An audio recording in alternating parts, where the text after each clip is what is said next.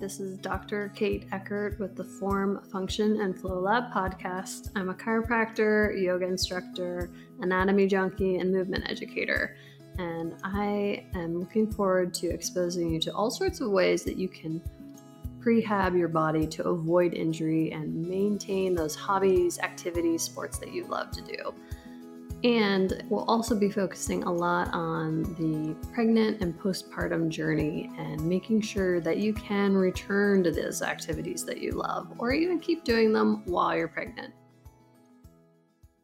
Hi, it's Dr. Kate, and today's episode I'm going to talk about how when you are rehabbing an injury or um, some type of issue, uh, how your progress is never linear. And I think when we have something going on, we're in the type of immediate gratification kind of society where we want to see immediate results, we want to see improvement right away. We don't want to have to put the work in behind it. And a lot of times when you have had an issue for years i get i get people in the office a lot that have had a certain issue for literally years sometimes decades and they want to know how many visits it's going to take for them to feel better or they want to feel better after one visit or something like that. And if you think about the patterns and groundwork that you've laid down over your entire life to cause whatever issue is ailing you, I think it's pretty unrealistic to think that you're going to make long term change in one visit or by not doing any of the extra work that we, we give out for you to make those consistent patterns. Because I've said it before, but consistency is really the magic maker when it comes to creating new, better patterns and seeing a, a real change. And usually I give patients exercises after their visits. I'll email them and send them a link to our videos. And I'll say, you know, just generally um, how many reps to do or do it this many times a day or whatever. And I just had a patient on Friday, and instead of doing it that way, because, you know, she is just like me, very busy, has a young child, has a busy career, and the daunting task of putting one more thing on your plate, I know it sucks. And it, it seems like you have not even a spare minute in the day. So instead of just writing out, I want you to do A, B, and C in the day. And when you're looking at it in an email and you're seeing, okay, I've got half a dozen things to do in a list, I put out like, this is what I want you to do before you get out of bed. And it might only take 30 seconds to do your little bit of breath work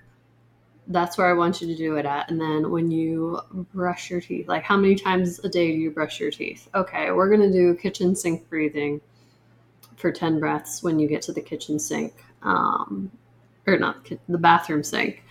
Um, okay, do you get in and out of your car a lot in the day? We're going to have you do this thing. And I, when you're in the car, I want you to be mindful of not tucking your tailbone under and unclenching your glutes and it's more so setting up patterns like that that are consistent and spaced out through the day that change your habits to the core rather than doing the exercises in a little block isolated in a little sphere that then doesn't translate into your everyday life. Because changing those patterns in the everyday life is what's going to make those changes for you, not just isolating it and maybe you get to it that day, maybe you don't. Um, but spreading it out and saying, you know, when you're at your desk for long periods of time, every hour, set a timer on your phone, and I want you to do Brugger's exercise or stuff like that. So building it into their day so they don't feel like they have to designate a time when their kid is not awake or when the, everything is done for the day and you're so exhausted, but spacing it out so that it's super manageable little bits that you sprinkle into the day and it's more um, about mindfulness and rather than let's do three sets of 10 reps of each A, B, and C. Um, because I feel like that can be a lot more manageable, especially for someone that already has a maxed out plate. Um, because I've talked with colleagues and friends that are in this bio, body mechanics, chiropractic healing type arena. And if you can't get out of that stressed and fight or flight mode, you're not going to be able to heal well and heal um, efficiently because it's very hard to heal when we're in fight or flight mode. And I did a podcast episode on giving birth and how it's very hard to give birth when you're in fight or flight mode and relax and let the whole process happen. And the same is true with healing. And we're just conditioned with uh, the busyness of our lives, the amount that we put on ourselves, whether it be work wise or family wise, constantly running, constantly using screens, constantly not hydrating and not eating well. And it's the snowball effect of can we get to that um, de stressed space where we can give ourselves the grace to heal? So that not only is there the have you done your generic exercises, it's have you been able to de stress enough to be able to heal, heal to your fullest ability? You know, there's so many factors that play into, okay, let's say we're working on your uh, headaches, but we can't seem to get under control the immense amount of stress you're under, and you're still gritting your teeth, and it's causing you to have a paradoxical breathing pattern. You're breathing with the front of the neck, it's locking down, and you know, there's you can't just rub away stressed out muscles. You have to work on that stress response that is causing you to clench your shoulders up to your ears um, and that's why, one of the reasons why I try to do breath work with every single patient because I feel like we're fundamentally stressed. I've never met anyone in the office that can honestly say that they have no stress in their life, whether it be family, social, money, any of the those topics. We're just all have some level of um, stress on our plate, and we have to be able to manage that enough so that it's not affecting our. And it doesn't just have to be headaches; it can be, you know, we tend to hold our stress in our in our pelvic floors, tucking the tailbone under, clenching the glutes, and that is going to really, really hinder how we can rehab that area. And I've seen it so many times where I'll be working with someone with those kind of issues. And it's so hard to make real headway when we're just under a mountain of stress. And, you know, a lot of times you can't just have someone change jobs or fix the stress in their life. And even if you fix the stress or make big changes, that's great. But stress accumulates in your body. And if you don't address that accumulated stress, you're not going to um, be able to chip away at that mountain that you've got there. We have to, and how do you how do you release stress? It'd be through all those probably seeming to people woo woo kind of things, human contact, laughter, the breath work, REM sleep, meditation, that meditative state, that helps us to release stress. And so, by sleeping really well and getting that great rest, helps to release a little bit of stress. And that's kind of the body's built in way to release stress, but it's definitely not enough to chip away at a built up backlog of stress. So um, that's why sometimes I will ask my patients, how many hugs do you get a day? Or how much, how often do you laugh, like full heartedly laugh? Because those are re- ways of releasing stress. And I have little kids, so I get hugged to death. But I'm I have lots of patients out there that don't have a lot of human contact, just because of maybe the nature of their work, or they live alone, or those kind of things. So, taking a good look at your stress level is, plays a huge role in how we um, how we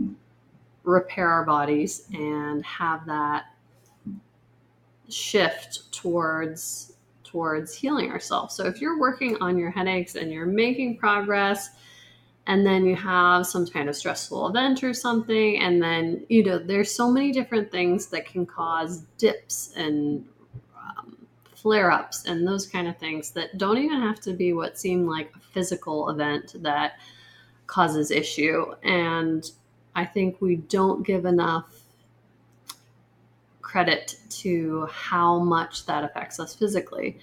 And I think we're starting to get it. We're starting to get on track that we really need to take a well rounded approach to how we target these things that are affecting us. Um, and we're getting there.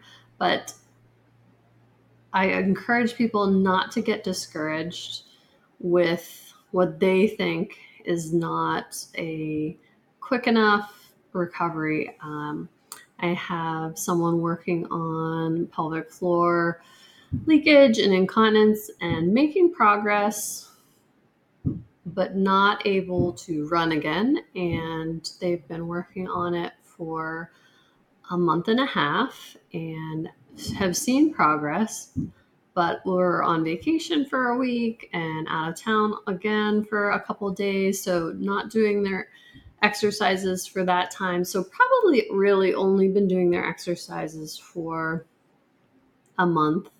And then stress of uh, some job stuff sprinkled in there recently. And they were like, oh, I probably, this is probably as good as it's going to get. And I probably just am not going to be able to return to running.